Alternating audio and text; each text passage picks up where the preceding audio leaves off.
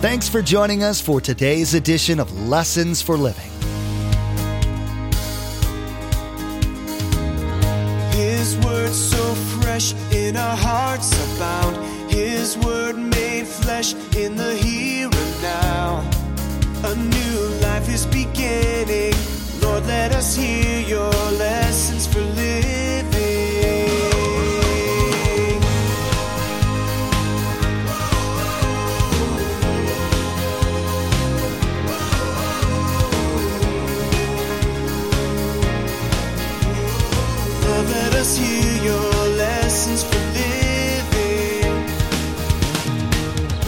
You know what I do sometimes? I make a decision and then I go, whoops, forgot to ask God. Ever done that? And you get out there and go, what is wrong with me? No, I'm not sure. Pastor Mark, should I wear the black shoes this morning or the brown shoes this morning? That's for your wife to decide. And you just go on. You don't have to pray about that for crying out loud. After 52 years, I've learned a few things with my wife. So it's not only pray first, it's pray right. You want the will of God. You don't want your will because His will's always better. When you're facing big decisions, do you ever consider praying about them? And if you do pray before making major decisions, are you open to having your mind changed by God? Pastor Mark will be teaching about another aspect of being a Christ follower, one that Christians in America often neglect. You'll be reminded that your life doesn't belong to you anymore, it belongs to God. You'll discover the benefits of learning to ask God for His guidance as you navigate life. As you're reminded that God already knows the future, you'll be encouraged to seek His best direction for your living. Remember, there's quite a few ways to receive a copy of Pastor Mark's teaching. We'll be sharing all that information with you at the close of today's broadcast. Now, here's Pastor Mark in the book of 1 Thessalonians, chapter 5, as he continues his message Our All Knowing God Knows.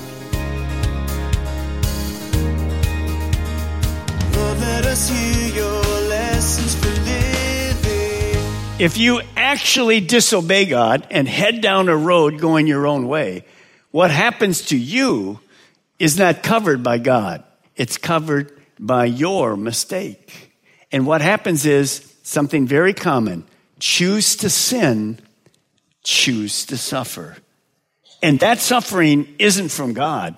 That's Him kind of disciplining us so that we will come back to the Heavenly Father. Amen? So understand, if you think about this, we covered enjoy, pray. By the way, when you pray, you have to pray first. The Bible says simply this seek the kingdom of God first, and everything else falls in place. You know what I do sometimes? I make a decision, and then I go, whoops, forgot to ask God. Ever done that? And you get out there and go, what is wrong with me? No, I'm not sure. Pastor Mark, should I wear the black shoes this morning or the brown shoes this morning? That's for your wife to decide. And you just go on. You don't have to pray about that for crying out loud. After 52 years, I've learned a few things with my wife. So it's not only pray first, it's pray right. You want the will of God. You don't want your will because his will is always better. Now, look at this. God's will for your life. You want to know what God's? For pastors, that's one of the common questions we all get, all pastors. What is God's will for my life? Well, I will never tell anybody what God's will is directly for the life. Should I marry him, him, him? Except I'll go by the scripture. And I'll say, if it doesn't meet this and this and this, no, you can't do that, whatever. That's up to you, but that's wrong. If it's one of those things, you just go back to the scriptures. If the scriptures like, go back to the principles. I don't tell people, but here Paul is telling us the will of God. Notice what I just read to you. When you think about that verse, always be joyful, never stop praying, be thankful in all circumstances. This is God's will for you. Well, what is God's will for us? There it is. There it is. What? Always be joyful, Never stop praying. Be thankful in all circumstances. Pastor Mark, I could never do that. He's not asking for us to do it perfectly. But anything God commands us to do, He equips me to do. He enables me to do it. So we are striving to do that. We're never going to make it, but we're working on that. Now, I want you to turn, some of you have never turned there in a long time. I want you to turn to the Old Testament, second book in the Bible. Just get your Bible, turn it to it. Exodus chapter 2. Let me give you a little summary. And I'm going to work in moms through this. And all the things we learned, those three keys, I'm going to work in through this story. Now, if you were here when we went through the story of Joseph in Genesis, you remember this. The nation of Israel had been designed by God, and there was all kinds of things happening with Abraham and Jacob and his sons and all those kind of things. And then Joseph came along, and his brothers hated him. They were jealous of him. And they were out one day, and they took Joseph and they threw him into a pit. And they were going to kill him. That's how much they hated Joseph. But one of the brothers said, No, no, no, we don't need to kill him. Let's sell him as a slave. And sure enough, there came a caravan, and they sold their brother, Joseph, he was young, to a group of guys that were just selling slaves. And he was sold to Egypt, and the country of Egypt, under Pharaoh. And the next many years, it was really ups and downs for Joseph. I mean, he got claimed that he raped his a leader, the wife. It was all a lie. Got threw into prison, you remember? And he's in the prison suffering. He's, I'm, he's saying, well, I'm thankful in all circumstances, God. And he's there and he helps two guys that, uh, that were in the prison. And one guy says to him, Oh, I will definitely tell Pharaoh when I get out of here and be freed. I'll tell him that you're the guy that got me encouraged and got out of here. Well, what happened? He forgot it. So eventually he spends all this time in prison. But then did God come through?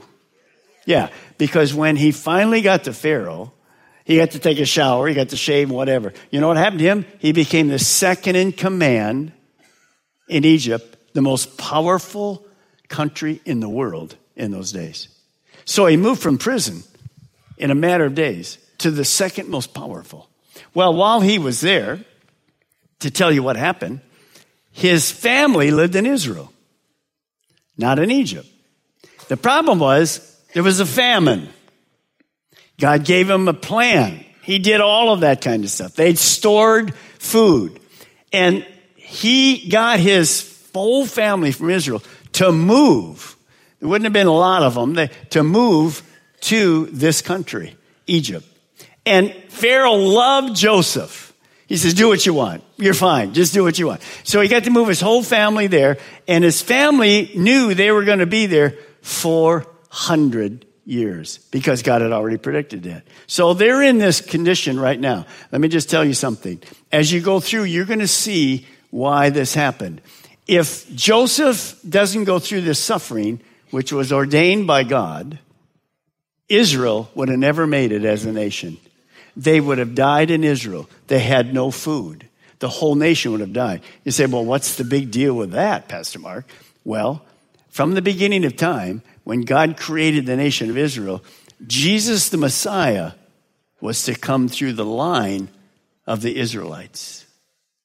If they're gone, there's no line for Jesus to come. If Jesus doesn't come, we're going home right now. There's nothing for us. We're going to hell. We're separate. We have no Savior. But that saved the nation of Israel. And because of that, we're here today worshiping our all knowing God. Do you understand that? You say, that's too complicated for me. Complicated for you. What guy went, oh, let's see what I can do here. I'll work on this. He had the plan from beginning of time. Understand, God knows what he's doing. Now, we don't know it. Joseph didn't know it. He didn't understand all that. And you're going to see what happens. So we pick it up right here and watch this next verse. Exodus chapter 1, verse 8.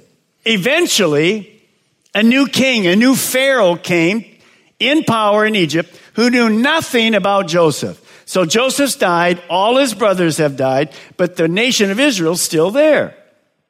And he said to his people, this new Pharaoh, look, the people of Israel now outnumber us, are stronger than we are. We must make a plan to keep them from growing even more.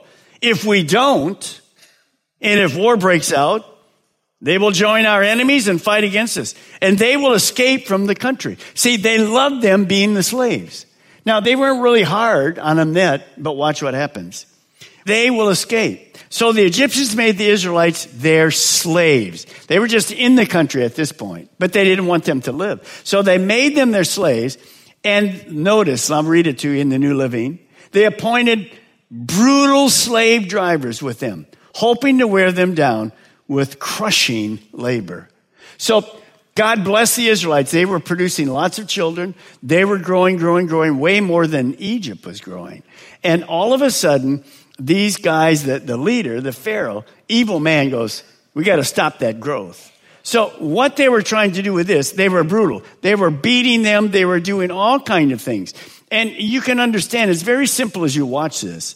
But the more the Egyptians opposed them, the more the Israelites multiplied and spread. And the more alarmed the Egyptians became. Now, who caused them to continue to have babies and grow with strength after being beaten during the day? Who caused that? Who allowed that? God did. See, if you're a slave and you're the dad, you're the husband, you're beaten during the day, you're so tired you can't even get up to get home. Well, you're gonna make love that night? No, you're just absolutely wiped out. That was his plan. Make the guy so miserable, so beaten up, so hurt, they will never have any more children. Well, God honored it somehow, and here comes more kids. Now, what's Pharaoh going to do? Just sit back? Not a chance. Look at verse 15.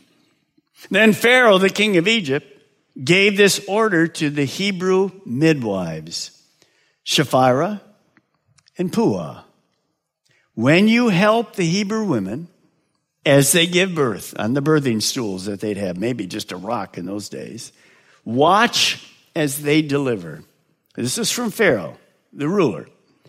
If the baby is a boy, kill him. Does that sound familiar to you? Hello? Anybody connected with the news today? You know the last thing that happened in New York State, and now it's happening all over the states. You can kill a baby legally in New York. The baby comes right out of the womb, and the mother says, "Eh, don't want the baby. They will kill the baby right there. This is in the United States. It's spread in everywhere. Of course, they call it not murder because the baby's not human. Are you an idiot or what? Now, think about this. This is 2,000 more years ago, many, many more years ago. Satan never changes. You know why? His goal has always been what? Steal, kill, destroy. Do you understand? Now there's hope. You're going to see hope here in a minute, but there's hope for us. Think about this. I just heard two states are working with their Supreme Court that if the baby has a heartbeat, you can't kill the baby. Well, that's really young. But even if it's born and the born's healthy, healthy, healthy, they're trying to get it through their Supreme Courts in the states that the baby cannot be killed. Now that's a blessing from God. We need to pray for our country. It's filled with evil, as you can see. Now, so what's going to happen? They're told, you kill the baby. If it's a girl, you let the girl live. Well, verse 17 gives us the answer. But because the midwives feared God, they refused to obey the king's orders. They allowed the boys to live too. Well, do you think Pharaoh heard about that? Yes, he did. I won't go through all those verses. Skip down to verse 22. Pharaoh then gave this order to all his people throw every newborn Hebrew boy into the Nile River which was known as obviously all kinds of animals, whatever, crocodiles, you name it. Throw every newborn boy into the Nile River, but you can let the girls live. Well, you see what he's after. No boys, very few boys, not many kids. Think about that man, what he did. But it's, it's difficult times. Go to chapter 2. You're right close by. Just go to chapter 2. About this time, a man and a woman from the tribe of Levi, Jewish couple, got married. The woman became pregnant and gave birth to a son. This is interesting, and in one of the most difficult, dangerous times in the history of the Jewish people, Amram and Jochebed, the father and mother, already had two children a boy and a girl, but they decided to have another child. I want to stop for a moment and challenge you. I think that decision didn't just come from a mom and dad I think God directed them to have a child. And you and I would think, wow, in that kind of time? Well, it's the same challenge we have today that married couples face. Now, I will not ever tell anybody, here's how you have to do it. Here's what you do. But let me just give you an illustration here. Should we bring a child, this is what young couples face today, should we bring a child into our corrupt, wicked world? Pastor really? I don't want to have a child in this world. It's just absolutely going to hell every day. By the way, it's not going to get better. Should I really do that? That decision is not mine to make. It's not yours to make. It's the couple's to make. But we need to remember that in the beginning of time, what did God say to Adam and Eve? Multiply, fulfill the earth. Our children are a gift from God. Do you understand that we need to remember every child is born in the image of God? And every child born has a unique plan that God has for that child. All the babies I dedicated this weekend, God had a unique plan for every single one of them. It's to expand the kingdom of God and get lost people back to God. Let me ask you a question. What if 80% of Christians from now on, because of our world and getting so worse and much worse, what if 80% of Christians decide not to have children? Would there be any effect on our world? Most of you don't think there would be any effect. Is that what you're saying? Not a chance. If you look at our world, and I won't mention any names, religions that are not godly, that are false religions, many of them. Do you know they know how to take over? Many of you know how they do it? More children, more children, more children, more children, more children. And pretty soon, the town that they live in, they own everything. No violence, they just own everything. Go to England, you'll see it. It happens all over the world. If 80% of the Christians don't have any children, who's going to be salt and light in our dark world? Who in the world is going to share the gospel and make disciples?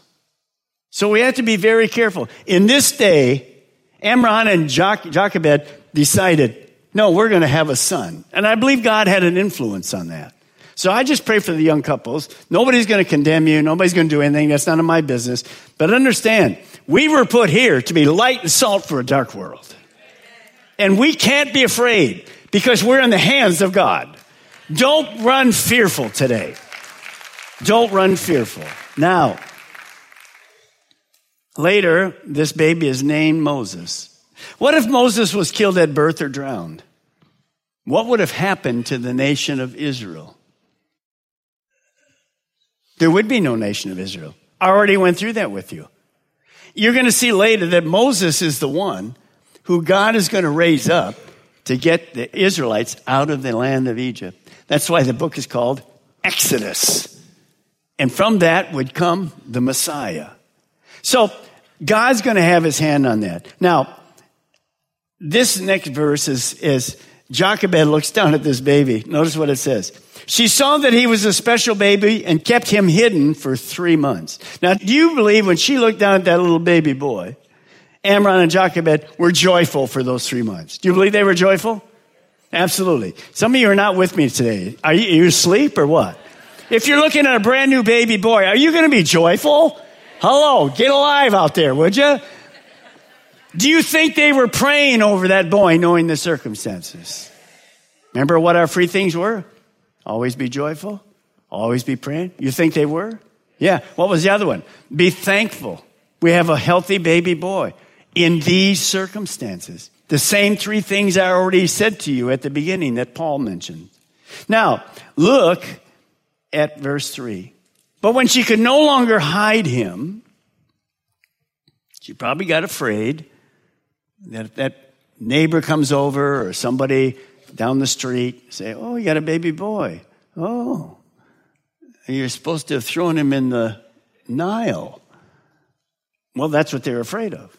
So they did it as long as they could. When they could no longer hide him, she got a basket made of papyrus reeds and waterproofed it with tar and pitch.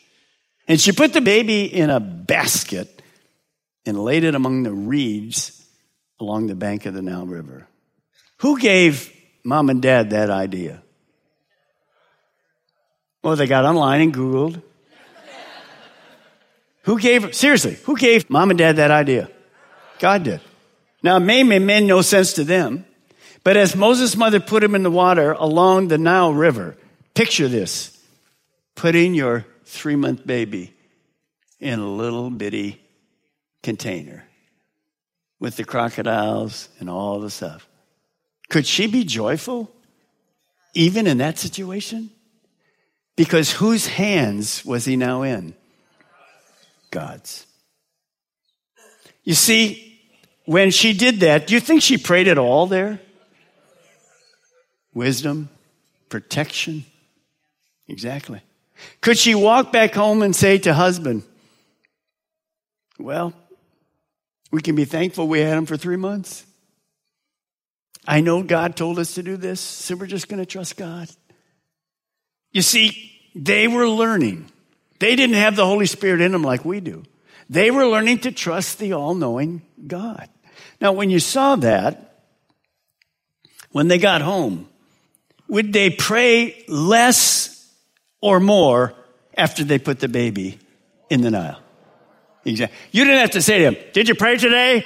You only prayed once a day. What's wrong with you? No, they knew God answers prayer. So they'd be praying. Well, look at verse 4. The baby's sister then stood at a distance, watching to see what would happen to him. Now here's Miriam. She's older. She's watching her new baby brother. Do you think she's praying? For sure. She knows the dangers.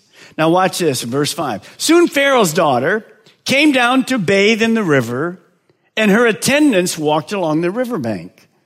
And when the princess saw the basket among the reeds, she sent her maid to get it for her, to take the basket out of the water. Now, here we see some good luck that God brought into the baby Moses' life. No, this is not good luck. God arranged for Pharaoh's daughter to take a bath on that first day in the Nile River. Now, Pharaoh's daughter thought that was the day that she picked because she needed a bath because right after the bath, she was going to have a massage and have her nails done. No, I just added that. That's the Balmer translation. Do you actually believe that God could encourage a person to be in the will of God and they don't know it? Of course. So here she is on that day, and our, our all knowing God knows what in the world He's doing. He arranged these details right from the start the impregnancy, the baby, boom, boom, boom, boom. Now remember, God has a plan for you, God has a plan for me. Doesn't matter if you're young or old, God still has a plan for us. We're still being directed by God, the all knowing God. Today, Pastor Mark taught about the rebellion that the Hebrews acted out against the most powerful king at that time, Pharaoh. You learned that active faith will require action sometimes. You got to hear how God honored the midwives who feared God rather than the king, how their faith was rewarded by their saving the boy who would grow up to be their deliverer. Lessons for Living is the teaching ministry of Pastor Mark Balmer of Calvary Chapel, Melbourne. We have multiple campuses to reach those living in Melbourne, Sebastian, and Viera. All campuses meet each weekend and on Wednesdays to spend time collectively raising our voices in worship to our Most High God and studying the truth and blessings found in His Word. For more information, directions, and service times, visit lessonsforlivingradio.com and click on the church link at the bottom of the page. Next time, Pastor Mark will finish his teaching, Our All Knowing God Knows What He's Doing. You'll hear more about the parents of Moses and the type of character they displayed in their bringing Moses into the world and then protecting him. You'll be shown that there are many ways to live out your faith every single day besides praying and witnessing. We've run out of time today, but we do encourage you to tune in next time as Pastor Mark will continue teaching through this series Live Here Now, then Live There Forever. That's next time on Lessons for Living.